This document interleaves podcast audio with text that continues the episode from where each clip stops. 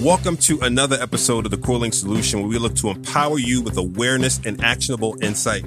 You know, there are a host of skills that one needs to be competitive in today's work environment. And if you think about it, over the last several years, many of us have done so many things to be more competitive. We've learned new things, we read all types of books, we also try to find a lot of shortcuts and hacks.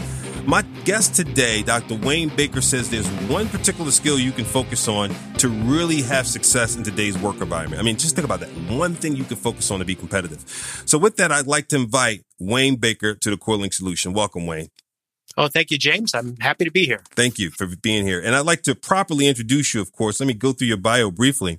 Dr. Wayne Baker is the Robert P. Tomei Professor of Business Administration at the University of Michigan's Ross School of Business and faculty director of the Center for Positive Organizations. Dr. Baker is author of All You Have to Do is Ask, as well as five other books and many scholarly articles.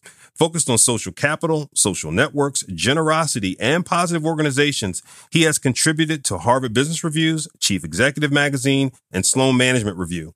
A frequent guest speaker and management consultant, Baker is a co-founder and board member of Give and Take Incorporated, developers of the Givitas platform based on principles. And all you have to do is ask. Again, welcome to the CoreLink Solution, Wayne. Great. Thank you, James. So one of the things I'd like, I'd like to do um, from the onset is help the audience get to know people a little bit more personally. So maybe one thing you can share with the audience that people who really believe they know you best do not know about you. Well, one time uh, I got my family lost in the Canadian wilderness, and that's when our son was just eight years old.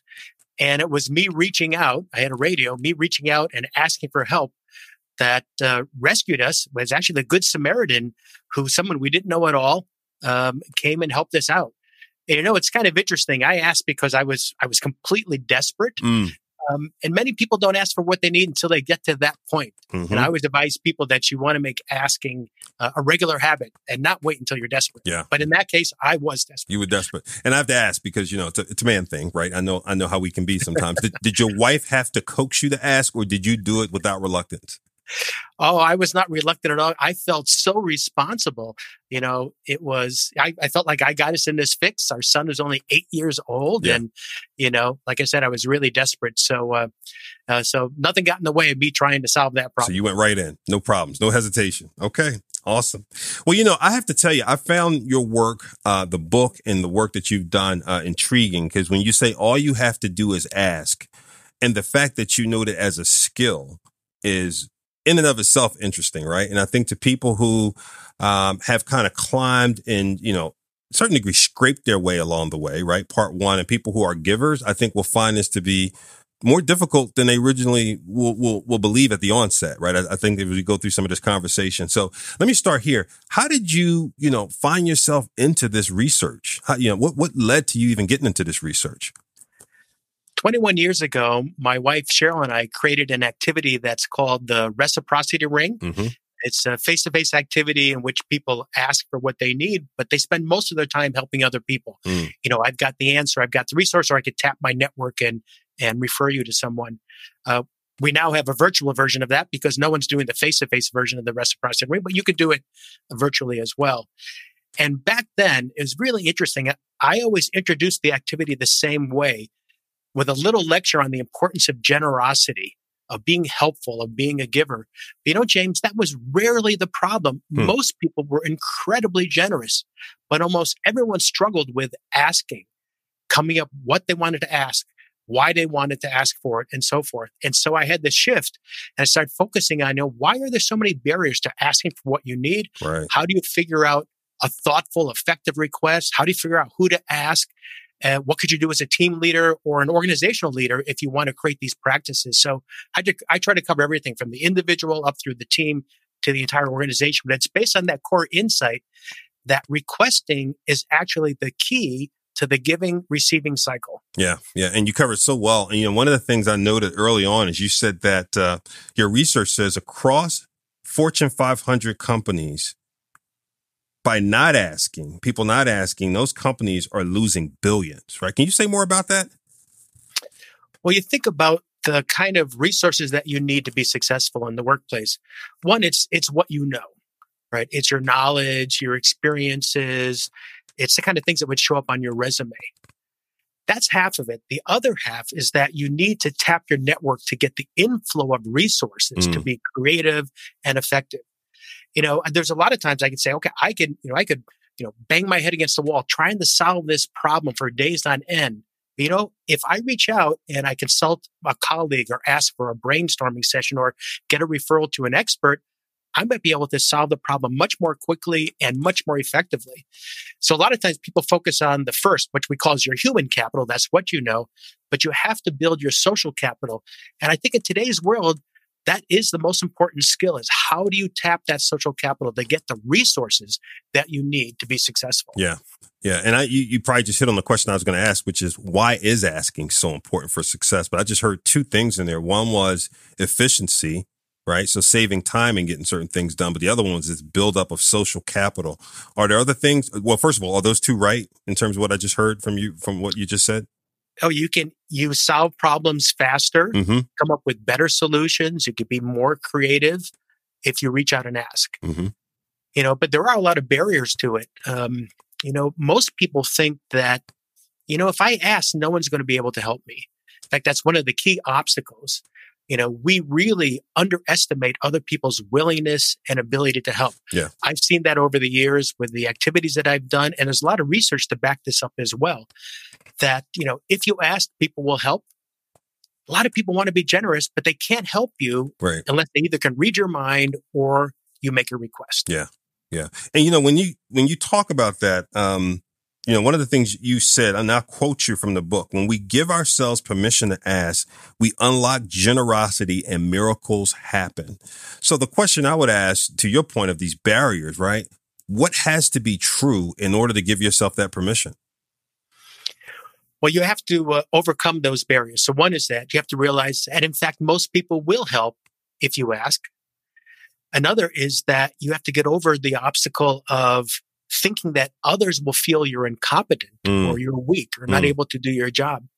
And there's research, some new research that's out there that will help us to update that belief. And that research says as long as you make a thoughtful request, people will think you are more competent, not less. Mm. There's another a number of other obstacles as well. Sometimes, you know, we over rely on self reliance. Self reliance is an important principle, but it's possible to take it too far. Yeah. You know, when we could be a lot more effective uh, we could reduce our stress by reaching out and asking for resources and input from other people. Yeah, no, that's good. And you know, when you talked about that point of uh, you know people feeling like you are incompetent, right? That feels like, particularly in corporate environment, that that that breaches on the, the topic that we've all dealt with for a while, which is psychological safety, right, or lack thereof uh, in cultures. Can you talk about if your research touched on that at all or not? Psychological safety is a concept that was developed by Amy Edmondson at Harvard Business School. And it's really an insightful concept. Psychological safety is that you feel that the workplace is safe for interpersonal risk taking, that you can ask questions, you can request a resource, you can admit a mistake mm-hmm. without reprisals and so forth. A lot of workplaces are not psychologically safe. So people will say, well, you write about a lot of tools, you know, that a team leader can use in an organization to create giving and asking, but what if it's not a psychologically safe place? Right. So what I have found is that it's kind of circular. If it is psych- psychologically safe, the tools work really well. Hmm. If it's not psychologically safe, the tools will still work. And each time you use them, it makes the workplace a little bit safer. Hmm. When the workplace becomes a little bit safer, the tools become even more effective. Hmm. So a lot of these are practices or behaviors um, I can give you a, a real quick example at, at, the team level. So we're all familiar with uh, the daily stand up. It's mm-hmm. very popular in IT and software development, but I think it has widespread application. Uh, we use it in our with our staff at the Center for Positive Organizations, for example. But the way it typically works, you know, at a given, you know, same time every day, say 10 in the morning, everyone stands in a circle and you quickly will address three points. Here's what I worked on yesterday. Here's what I'm working on today. And here's a resource that I need right? So now, now these days people are doing that remotely through Zoom. Right. Right. So you could do it that way as well. I've participated. We've shifted at the center from an uh, in-person stand up to a virtual stand up with that we do with Zoom, and it works just as well. But when you think about that, it makes it psychologically safe because you know that everyone is in the same boat. Everyone is supposed to make a request. In fact, not making a request is letting the group down. You know, it's a really different, you know, if, if the spotlight's on you and you're making the request and you're taking the risk and everyone's just watching, you know, you're going to be really reluctant. You'll feel really vulnerable. But if right. everyone has to do it, it makes it a lot easier. Got it. Oh, that's a great example. You know, one of the premises I believe that you talk about is givers often feel, to your point, that they are doing such a service in giving, right? And feel so guilty about receiving. And I think one of the things you really expound on in the law of giving and receiving is that givers actually are doing themselves and others a disservice, just like you talked about in the stand up a little bit. But I'd love you to talk about that law of giving and receiving a little bit. Yeah, so the one thing that I've done is uh, develop an assessment um, where people can rate themselves on their propensity to ask and their propensity to give. Mm-hmm. Uh, that assessment is in the book. There's also a free version of it up on the website for the book. And what we found is that there are four main types of people. The most common type, the biggest category is the overly generous giver. A lot of people are there, mm. which is, and, and you want to be generous. Generosity is a very important principle and important virtue, but it is possible to take it too far. Mm. You, you take it too far if you get burned out. You take it too far if you're not getting the resources that you need or you can't live up to your prior commitments, or you start squandering your resources. Right. So that's a very common one to be. And it's very comfortable mm-hmm. uh, because you, you know, you get a great reputation for being so generous. Gotcha. Right. So the opposite of the overly generous giver is what I call the selfish taker. Now that's a person that has no problem asking, but they don't help very many people. And over time, uh, the reputation suffers and their productivity declines because people stop helping. They see what they're doing. Yeah. Right. The third type is probably the most tragic, and that's the the lone wolf, uh, the person who doesn't ask, the person who doesn't give. And I say tragic because they're just really disconnected from from the world, from the workplace. So the fourth category is the best place to be, and it really exemplifies the law of giving and receiving, and that is what I call the giver requester. That is, you're generous. You help other people. You don't keep track of who helped you in return. You just help people when you can, but you put appropriate boundaries on that so you don't get burned out mm-hmm. or squander your resources. And at the same time, you're a frequent requester. You think about, you know, what are the resources that I need? And I'm going to ask for those resources. So you're over time, you're living that law by doing both. You're giving and then you're asking and receiving. Yeah. That's good. And you said a lot of folks are in this overly generous bucket. Do you have, from the work you did, any percentages between those four buckets? Oh, it's probably about 70%, maybe 75. Wow. I would say only 10% are in the giver requester category. Wow. Wow. Wow. So then as you go to work with organizations that want to see, you know, an anticipated increases in productivity, so on and so forth.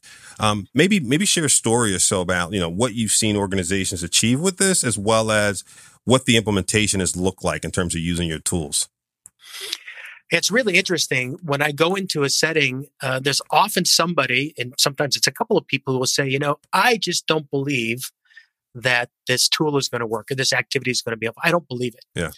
And I always say, you know, this isn't really about belief. I said, well, will you just do it? Will you just participate in the activity? And they'll say, okay. And when they participate in the activity, at the end, they go, oh, now I get it. Now mm. I believe mm. because mm. my experience has become the evidence for updating my belief. Mm-hmm. Right? So that's what I call the behavior first principle is that you don't have to convince anyone that this is going to work. You just got to get them to use the tools. Gotcha. And then they'll see that they actually work. Um, so I can give you a, great example. This was from a, a senior engineer in one of the big automakers. And he was working on some complex metallurgical problem. And I have to confess, I didn't understand really what he was talking about, but, but other people did. Mm-hmm. And he said, you know, I've been working on this problem and what I really need to do is consult with an expert on this particular uh, engineering problem. But so he gave voice, he very reluctant, but you know, he was getting desperate, requested this in one of these group activities, one of these tools. And other people were there, they were listening, and help came from the most unlikely place. Hmm. It was a 22 year old admin who had recently been hired by the firm. It would say, how could this, this person was not an engineer. Right. How could that person help? Well, it turned out uh, that her father was the world's expert on this particular engineering process. Hmm. Uh, he had recently retired, and his wife was encouraging him to spend more time outside of the home. You know, so uh, you know, a referral was made because remember I said before, those are the two ways you can help. Yeah. You've got the answer, the resource, you can share it or tap your network. Right. So this 22 year old tapped her network, introduced the engineer to her father, and they worked together and solved the problem. Gotcha. Great. And eh, for those companies, what would those leaders say in terms of the outcomes, right? If they were here to testify in terms of implementing some of those tools and processes, how would they speak to the outcomes? What, what would they say, you think? Well, there's a couple of really important outcomes. One is that people get problems solved, like that engineer. Yeah. Would be, and I have lots and lots of examples of that. Yeah. Another one is that you get the problem solved faster or you get a better solution. Another is that you just achieve some uh, operational efficiencies. Yeah. So I've, I've come to believe that all of the resources that we need to be successful are there somewhere in the network, just outside of our fingertips. Mm-hmm. And the only way you could get them is by asking and mobilizing the network. And then you could find them that way. Since most people, what I found the dilemma in the workplace is that is not that people won't give. People give is that the dilemma is that most people won't ask. And if you don't ask, all of those resources are just squandered. Yeah. They're just dormant. They're not used. Yeah. That's why asking is so important because it really energizes the network, gets the resources moving. That's great. And I know you have a number of tools for people to use. And I love your, your point of, um, you don't have to believe. Give the tool a shot and let your be, let the behavior and the experience change your belief. If you were to you know give people a um, a reason to go try a tool or maybe better stated if people are saying you know what? May- maybe i want to give this a shot but i'm not sure i'm willing to do the polar bear plunge yet. But i'll try one tool right? Tell me wayne what tool should i try if i'm going to try one tool? Where would you lead me? But there's four parts to making a thoughtful request, and I would I would lead you through that process and use a couple of the methods that I that I have in the book. So this this would be at the individual level, but I've done it with with groups as well. So the first step in making a thoughtful request is figuring out what are you actually trying to achieve. Hmm. You know, a lot of times people have made a request of me and I've helped them, and then they realize, oh, you know, that's not really what I needed after all. right You know, so you got to have a sense of what's the goal, what's the objective. This is the thoughtful part. And then you say, okay, well, I have that objective. What's a resource that I need? Do I need expert advice? Do I need a referral? Do I need money? Do I need whatever? And you figure out what that would be. And then you've got to go to the third part, which is formulating an effective request, which has five criteria. I call them SMART criteria, Mhm. different from SMART criteria for goals. So very quickly, the S is for specific. You want to make a very specific re- request for a particular resource. And that's because uh, it's the way in which the human memory works. Mm. If I make a specific request, it triggers people's memories of what they know and who they know. The M is meaningful, Mhm. right? So this is different than the M for SMART goals, which is measurable, which is great. right But here it's mean it's the why of the request. You know, it's amazing. Many people leave that out. They just assume you must know it's important because I'm making the request, but people don't know. right You need to explain why it's important. Mm. The A is for action. You're asking for something to be done. The R is for strategically realistic, hmm which means that it's, I encourage people to make big requests, stretch requests, little requests, as long as, as long as they're genuine requests. Uh, but it has to be within, you know, has to be realistic, has to be within the, has to be, you know, possible. And then the T is time. You want a deadline. And if a specific deadline is a lot more motivating than a general deadline. Yeah. So, you know, you go through this process. Um, and, and one good way to get started with this, and this would be the advice I would give, is to use what I call the quick start method. I write about this in the book. Uh, the quick start method has five questions. Um, they're incomplete sentences. There's two parts missing in each sentence. And if you fill these out, I've done this in executive education with groups or with individuals, you get a pretty good sense of what you're trying to achieve and why. And I can tell you at least two of those. So, um, I'm currently working on, hmm and you would fill in that blank, and I could use help too. All right. So you fill in those two blanks. Another one would be is that I'm, my biggest challenge at work is, and I would benefit from, hmm you know, and there's three other ones you would have, and there's a list of five. But if you go through those, yes it, it takes maybe five, ten minutes to do it, you get a much firmer sense of, okay, what am I trying to achieve? What's the resource that I need? How right. can I formulate it as a smart request? No, that's good. That is really good. That's really good. And so they can get some of these resources at your website, correct? That's right. Yep. And, and, would you say it for folks real quick, the website you would tell them to go to? So the title of the book is All You Have to Do Is Ask. Uh, that's also the website. So it's all you have to do is ask.com. Uh, the assessment that I mentioned, that's free. Uh, I invite people to take the assessment. And if you do, uh, you'll get a really nice report that compares you against in, against the aggregate of others who have taken it. Yeah. You'll see where you are in those two dimensions. Um, there's a learning map that kind of is a really nice visual that takes you through the whole journey.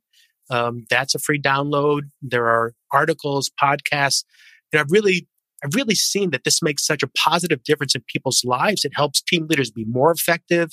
It helps organizational leaders create a culture of generosity.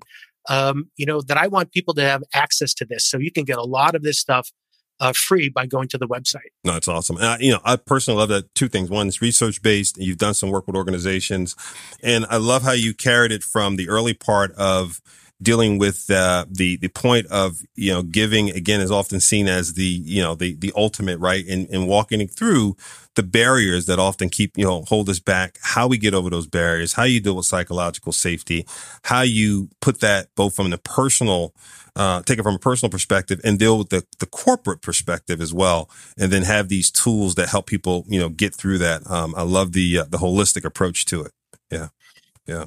Well, listen, CoreLink Solution audience, um, you've heard it first from Dr. Wayne Baker. Um, Wayne, anything else you would add to that before we wrap up? Sometimes people are still stuck, even after I try to motivate them and give them tools and so forth. And so, what I'll end with is um, a little mantra that I've developed that I think uh, people have found helpful. And I call it join, give, ask. Mm. So, the join is to join something, mm-hmm. right? It could be a, a, a, task force, a new committee. It could be a group in your community. Um, it could be a LinkedIn group, something. Join. Then look for opportunities to give to others, you know, to help them.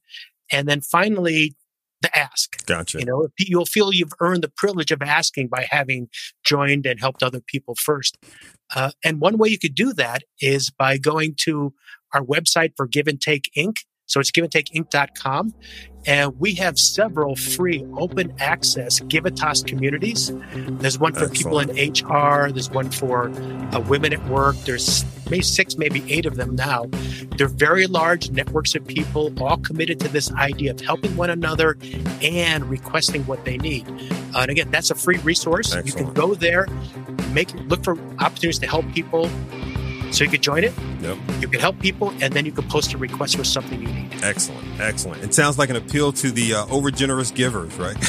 That's right. Let them give first, and that way they don't feel guilty about asking. Exactly. That's awesome. Well, again, CoreLink Solution audience, you've heard it from Dr. Wayne Baker. All you have to do is ask, so you can get out your own way and use this incredible skill to further accelerate your careers. Wayne, thank you again for, for joining and being part of the CoreLink Solution. Oh, thank you, James. It's been a pleasure. Thank you.